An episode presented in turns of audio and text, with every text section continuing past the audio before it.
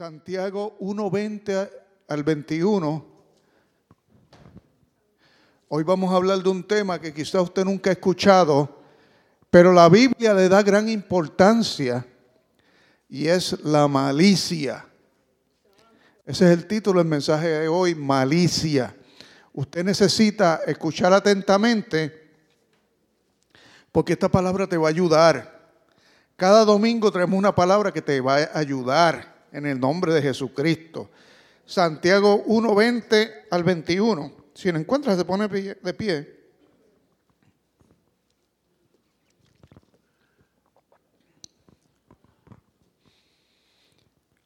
Porque dice la palabra de esta forma.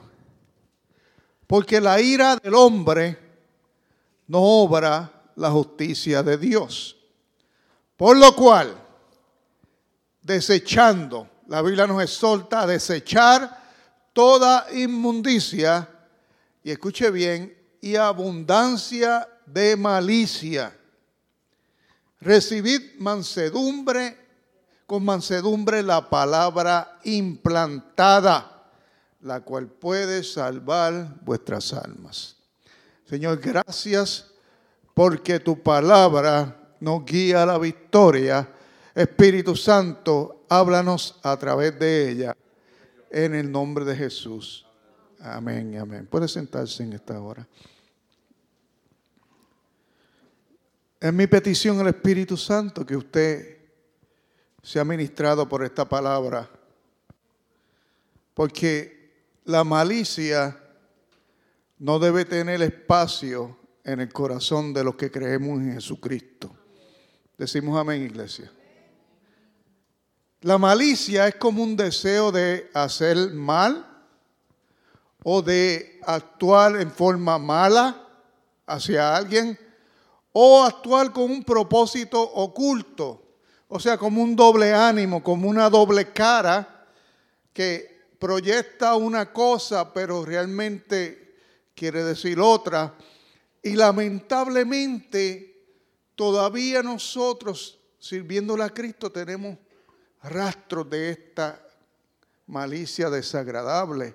Y el propósito de esta palabra es que usted puede identificar las áreas en las cuales usted está pensando de forma maliciosa y que yo estoy pensando de forma maliciosa y desarraigarlos de nuestra vida en el nombre de Jesús. Podemos decir amén. Vea que Jesús identifica la malicia claramente. En Mateo 22 dice la Biblia que los fariseos se acercaron a Jesús y le dijeron, dinos pues qué te parece. ¿Es lícito dar tributo a César o no? Y cuando escuchamos esa pregunta,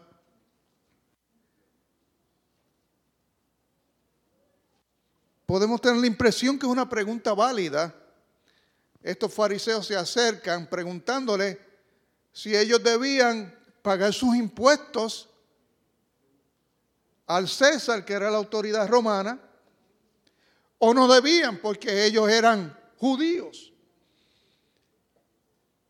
Y pues parece ser una pregunta buena, una pregunta válida.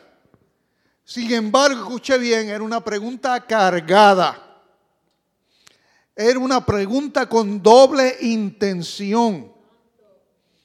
En el verso 18, Mateo 22, 18, Jesús le dice de esta forma, pero Jesús, conociendo la malicia de ellos, le dijo, ¿por qué me tentáis hipócritas? Jesús vio la malicia inmediatamente en estas personas, la hipocresía de la gente religiosa de su tiempo. Aparentaban una cosa, pero su, su intención no era saber si debían pagar o no. Su intención era agarrar a Jesús en algo que fuera en contra del mismo Jesús. Su intención era poner una trampa. Y usted dirá, pero eso no pasa en la iglesia. Y yo le voy a decir, estás equivocado. Estas actitudes todavía las tenemos en la iglesia. Mucha gente no habla claro. A veces decimos una cosa, pero queremos saber otra. A veces preguntamos a un líder de la iglesia, mira, ¿y, cómo está el pastor que no lo bien tal y tal cosa?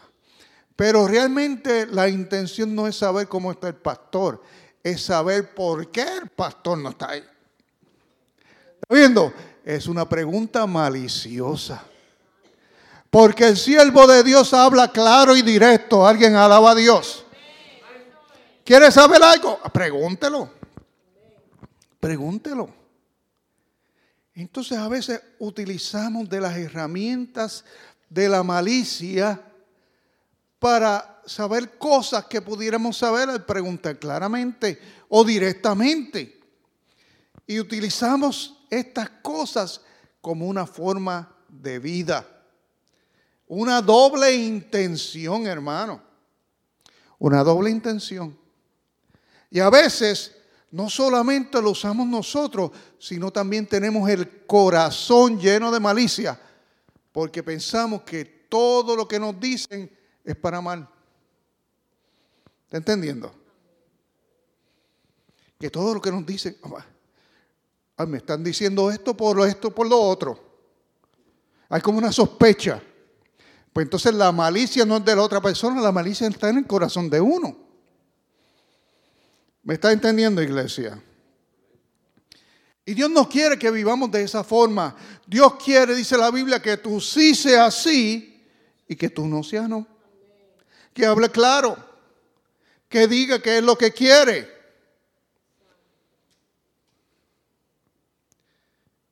Usted ha visto esas personas que empiezan a darle vuelta al asunto. Y empiezan como dando vuelta. Quieren algo, pero no van directo empiezan como por el lado y por dando la vuelta y dando la vuelta hasta que por fin llegan a lo que quieren. No, uno debe ser claro en las cosas de uno. Jesús detectó la malicia de estos líderes religiosos. Aparentaban que querían saber algo, pero su intención era ponerle una trampa a Jesús para que Jesús hablara en contra del imperio romano o que hablar en contra de la religión judía. Y sabe que la respuesta de Jesús los avergonzó. Dice que él dijo, da pues al César lo que es de César y a Dios lo que es de Dios. O sea, aquí la solución es, usted paga sus impuestos, pero también paga sus diezmos. ¿Ve? Las dos cosas. Los cristianos no necesitamos malicia para vencer, porque la malicia viene con la vieja criatura. ¿Usted está entendiendo, hermano? Con la vieja criatura viene la malicia. Usted no tiene que... Eh, a mí me criaron siendo una persona maliciosa, como, como, como vivo. Crecí como siendo vivo, como siendo eh, listo, que le llaman, ¿verdad? Aprovechando cada cosa para mi beneficio. A veces manipulando la verdad para, para lograr lo que yo quería. Y eso no le agrada a Dios. Dios no se agrada de la malicia, hermano. La malicia, el doble sentido es malicia. ¿Usted sabía eso? Hablar con doble sentido es malicia. Porque se dice una cosa, pero se quiere decir otra. La malicia abre puertas al enemigo porque quebranta la inocencia y la mansedumbre que debe haber en el carácter del cristiano. Y estas son cosas que uno tiene que empezar a eliminar poco a poco. No solo en las cosas que uno dice, sino en cómo uno recibe lo que otros dicen, porque no siempre podemos estar esperando lo peor de otras personas.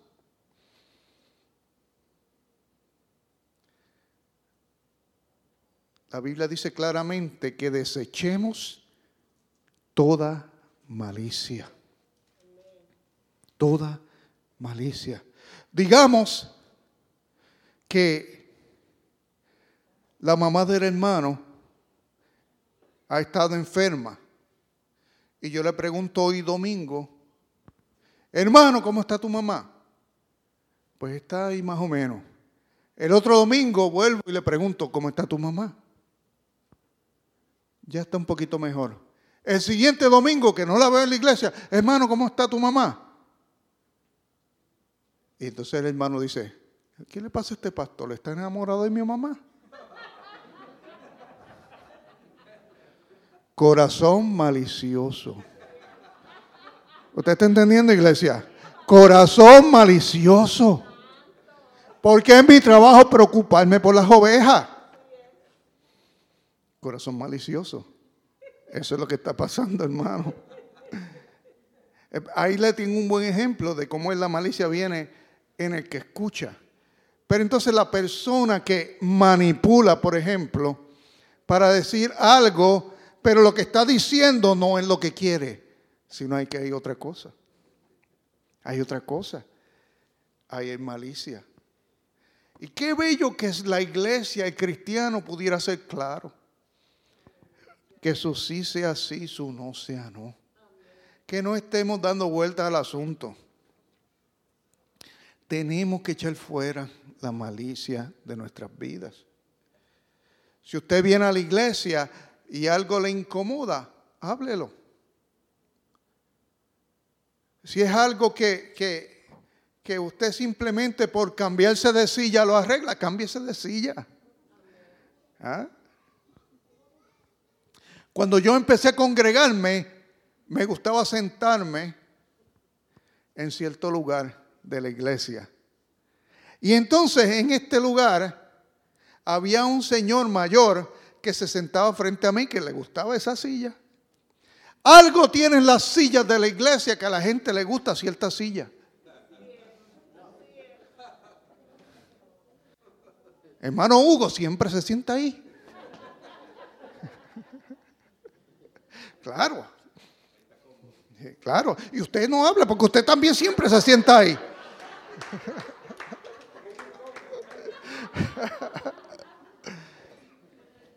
Piense que la semana pasada usted estaba sentado donde está sentado ahora. ¿Qué es lo que tiene esa silla que le gusta tanto? ¿Verdad, hermana Ruth? Allá aquella esquinita le gusta a ella, hermana.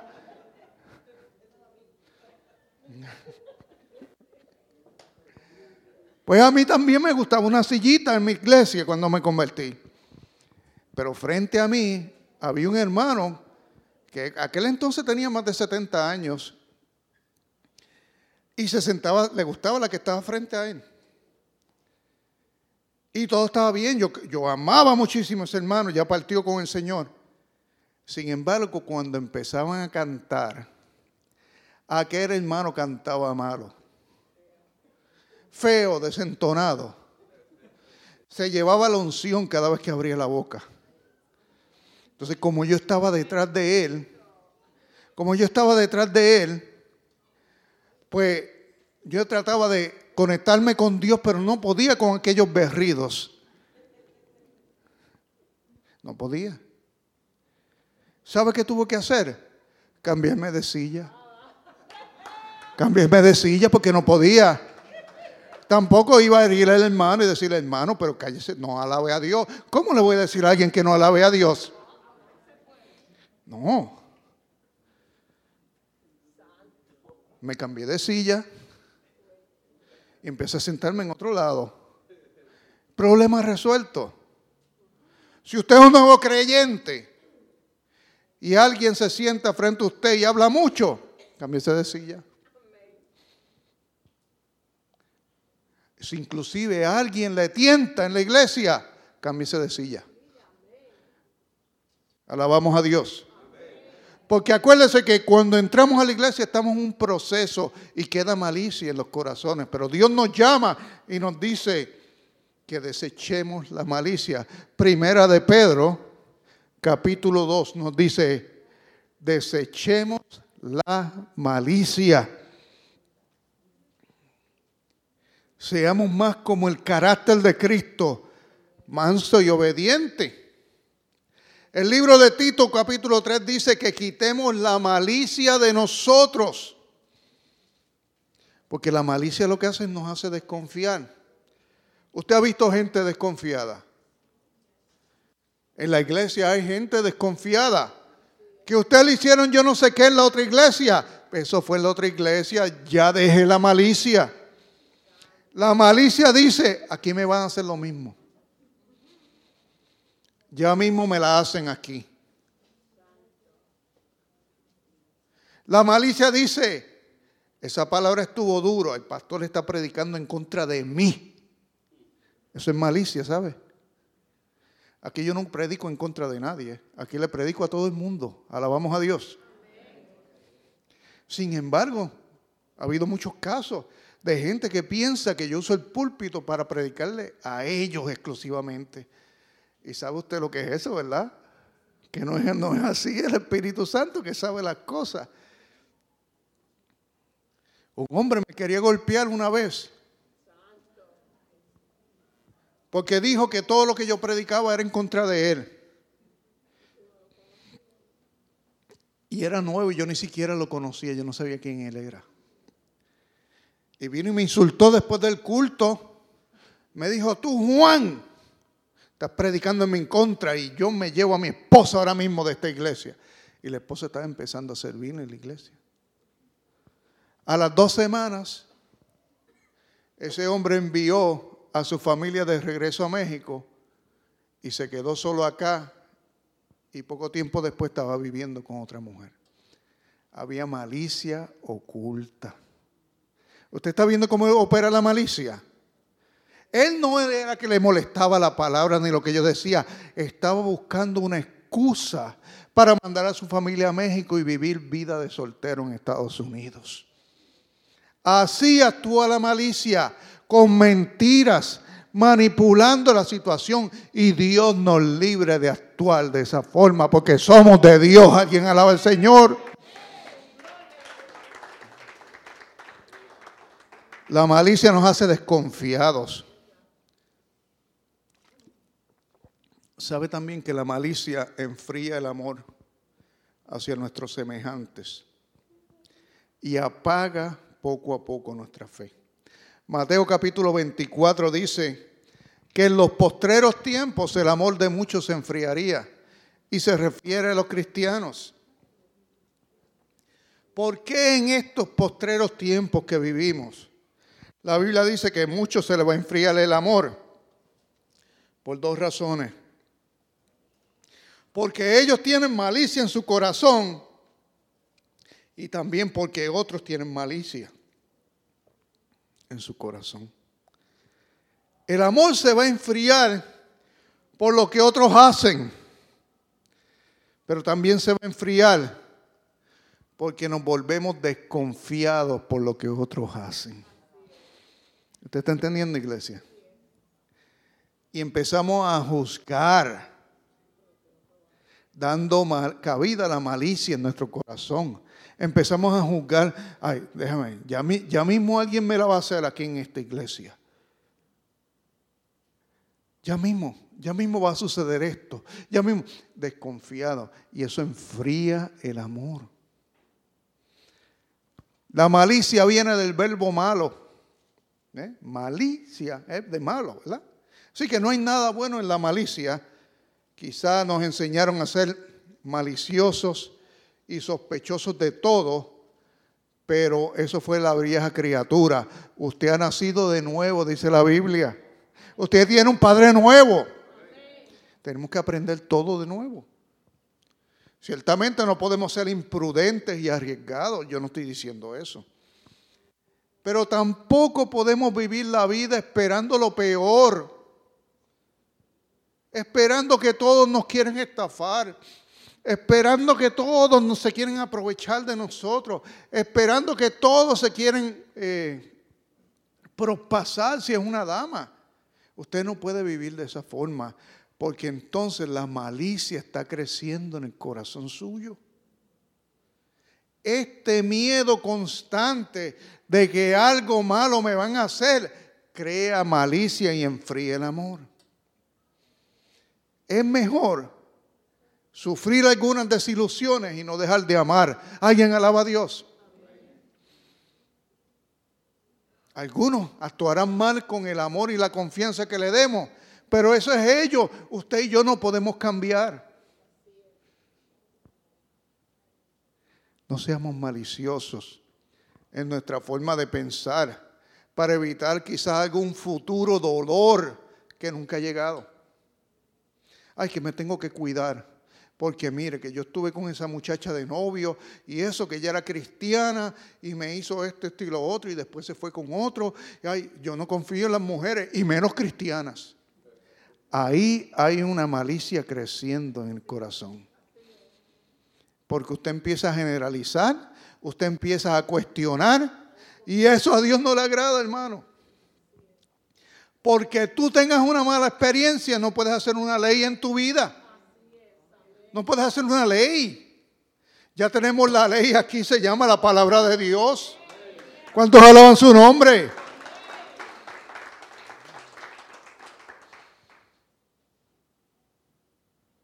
Malas experiencias, mala, no. No, que aquel, peruano me hizo esto y todo. Eso no quiere decir que todos los peruanos son malos. Aquí hay uno que es bueno, que es hermano Robert, mire. ¿Verdad que sí? Sí. No, que aquel, porque rápido generalizamos. Los hombres, los peruanos, los estos, los, los otros, las mujeres, los cristianos. ¿Qué nos pasa? Estamos abriendo la puerta a la malicia. Dejamos de confiar. Perdemos la mansedumbre y la inocencia, hermano. La malicia, dice la Biblia, es una vieja levadura. Me gusta cómo lo describe la Biblia. Una vieja levadura. Y usted sabe que la levadura, ¿qué es lo que hace la levadura? Hace crecer el pan, ¿verdad? Usted le pone levadura y crece. O sea que usted le pone levadura a su vida y la levadura de la malicia empieza a crecer. Empieza a crecer y a crecer y a crecer. Y Dios quiere que usted sea sano. Es mejor ser sano y que nos pasen cosas difíciles que ser malicioso en nuestra forma de pensar.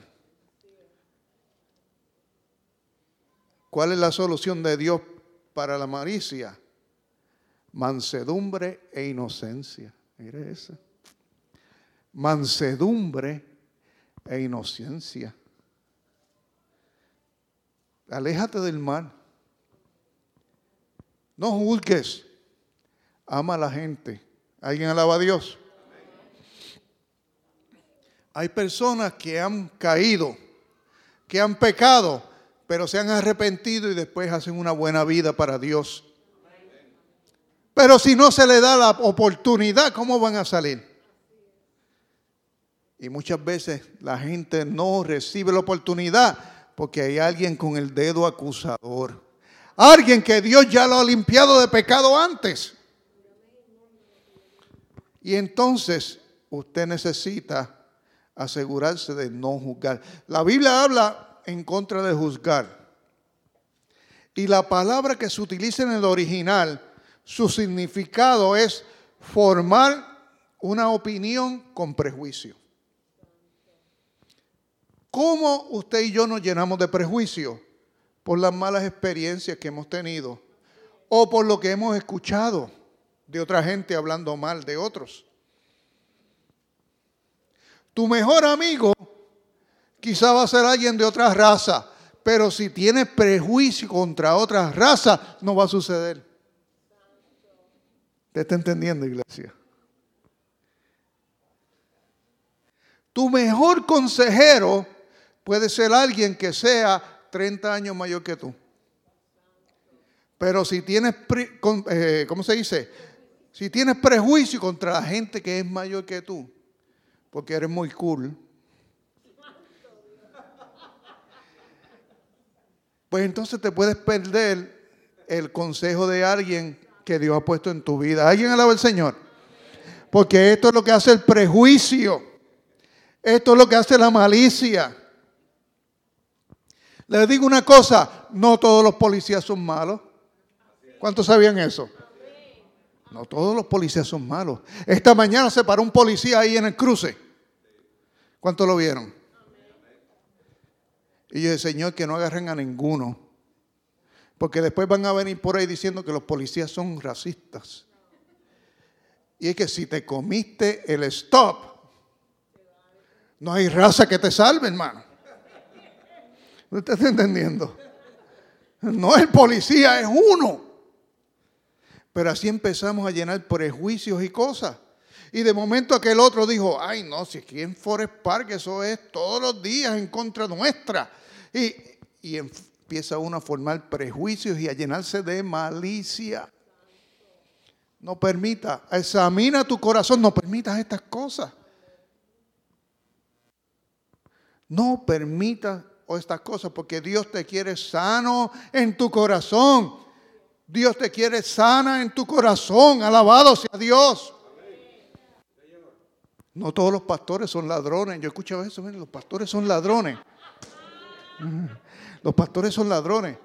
Pero, ¿sabe qué? Yo entiendo por qué alguna gente dice cosas. Pero no es, usted no puede generalizar porque eso le pone malicia. Y si usted llega a una iglesia pensando que los pastores son ladrones, ya está esperando que el, el pastor de esa iglesia le haga algo. ¿Y qué sucede? Quizá usted no pueda disfrutar lo que Dios quiere hacer con su vida porque la malicia te ha llenado el corazón. Los prejuicios nos llevan a juzgar y el juzgar nos lleva a la malicia.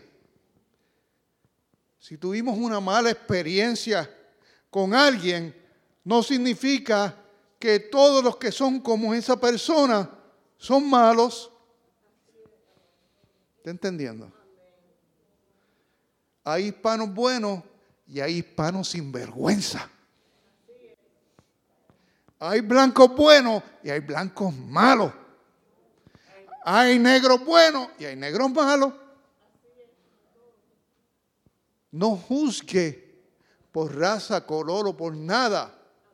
Cada persona es individual. No te cierres a la gente. Dale la oportunidad a la gente. Seamos inocentes, seamos mansos, seamos como los niños. Como los niños. Me gusta la Biblia porque dice que Jesús, llamando a un niño, dice la Biblia, lo puso en medio de ellos y dijo, de cierto os digo, que si no os volvéis y hacéis como niños, no entraréis en el reino de los cielos. ¿Quiere Dios que usted sea infantil? No. Dios quiere que dejes la malicia. Dios quiere que dejes de juzgar. Dios quiere que ames más. ¿Alguien alaba el nombre de Jesús? Así que cualquiera que se humille como este niño, ese es el mayor en el reino de los cielos. ¿Qué nos está diciendo Dios, iglesia? Escúcheme bien. Que debemos adoptar muchas de las conductas de pureza, de mansedumbre y de inocencia que tuvimos alguna vez en la niñez. ¿Cuántos se acuerdan de eso? O hace mucho tiempo.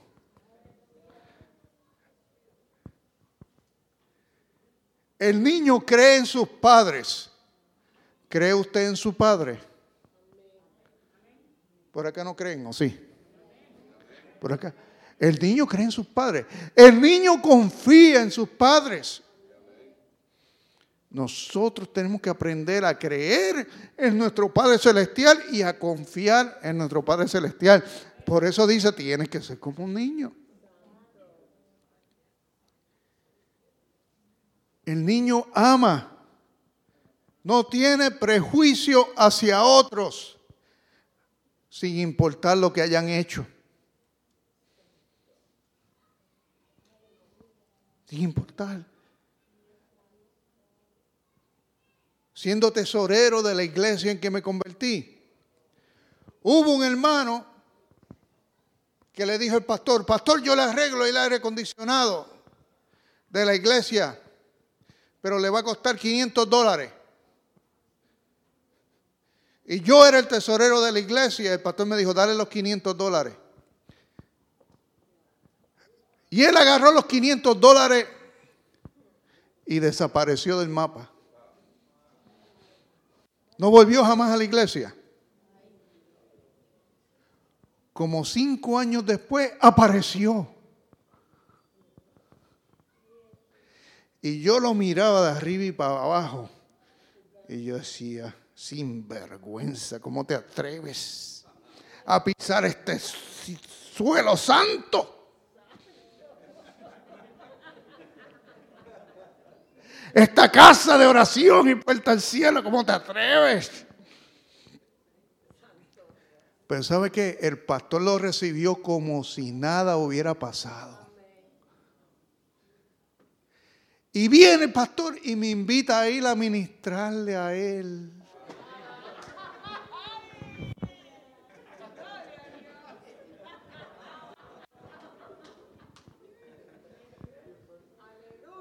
¿Qué le parece, hermano?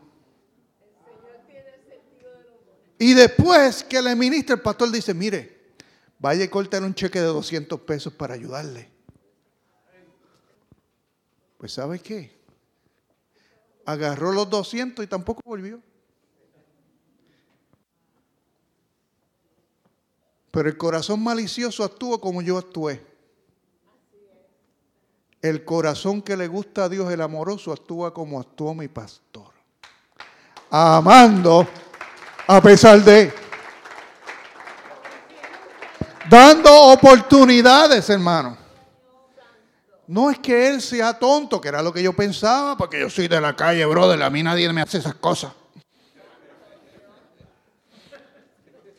Esa es la malicia vieja que nos queda como una costra. En Cristo todo es diferente. ¿Alguien alaba a Dios? Aunque haya hecho lo que haya hecho, si entra por esa puerta, se le recibe como si nunca hubiera hecho nada. ¿Usted está entendiendo, iglesia? Y si en su corazón viene un pensamiento, dice, adiós, ese fue el que hizo tal y tal cosa. Esa es la malicia levantándose, hermano. Porque aunque aquel vino y se llevó los 200 también, pero ¿qué tal si se hubiera quedado y hubiera dado fruto?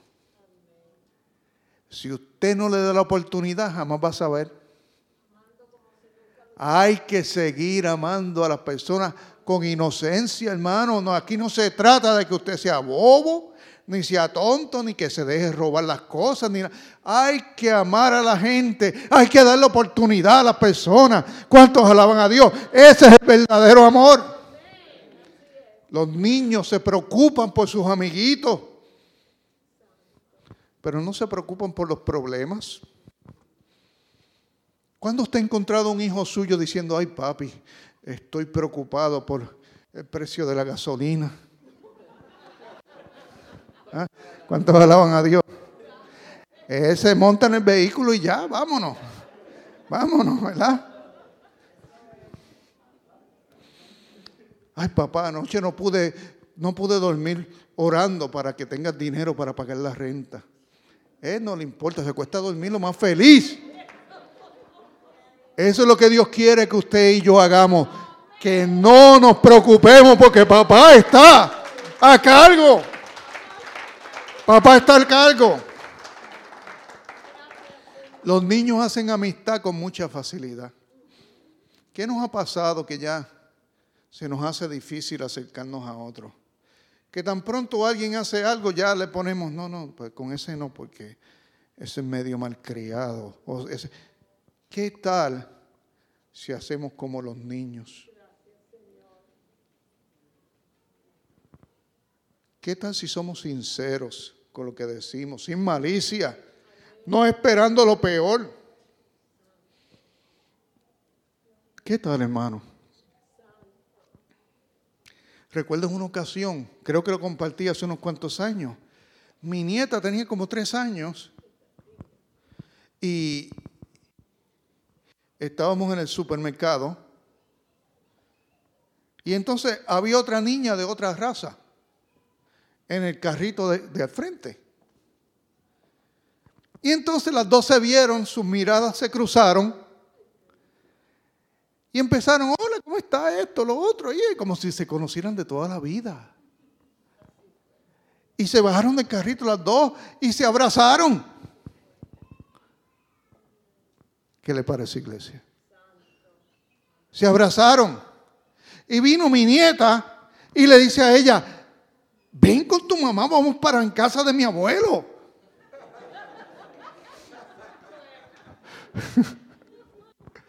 Ellos.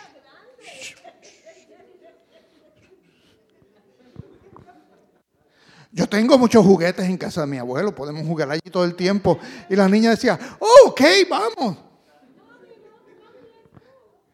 Y entonces viene, viene la, otra niña y dice, ¿tú puedes ser mi mejor amiga?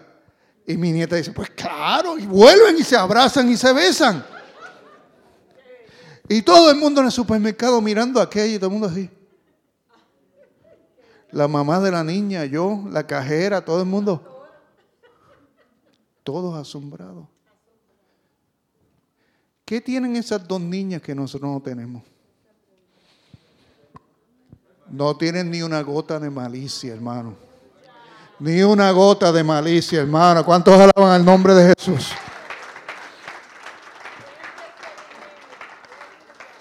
Y eso es lo que Dios quiere, que usted no sea malicioso. No tengas miedo de hacer el bien porque alguien te puede hacer el mal. Porque cuando usted hace el bien, Dios le recompensará. Alguien dice amén. Confía en el Señor. Póngase de pie en esta hora. Estamos contentos porque hoy los niños, los niños vienen al Señor y hoy nos vamos a gozar después del servicio. Y damos gracias a Dios. Levante una mano al cielo. Alguien que vaya donde la hermana Carmen, que creo que van a, operar la mañana, usted, ¿verdad? ¿Alguna hermana que se acerque por allá? Sí. Vaya, la pastora también, vaya por allá. Señor, te damos gracias. Ayúdanos Dios. Necesitamos un milagro. Necesitamos que tú sanes cada persona enferma. Necesitamos que tú sanes a nuestra hermana en su operación, que seas tú el doctor dirigiendo todo lo que allí sucede. Te pedimos que cada enfermo en esta casa sea sanado de la cabeza a los pies. Que tú renueves y des nuevo vigor a aquellos que lo necesitan, Dios. Que tú te glorifiques, Dios. Glorifícate, Señor. Glorifícate, Padre. Quita toda malicia, remueve la malicia, ayúdanos a deshacernos de ese cáncer, Señor. Glorifícate, papá. Glorifícate, Señor. Ayúdanos a andar en bondad, en amor. A ser gente que no venga con doble ánimo. Gente que te agrade, Padre. Te damos gracias. Te damos gracias. Declaramos bendición, sanidad. En el nombre del Padre, del Hijo y del Espíritu Santo. Amén, amén. Gracias, damos a Dios el aplauso a Jesucristo, el Señor.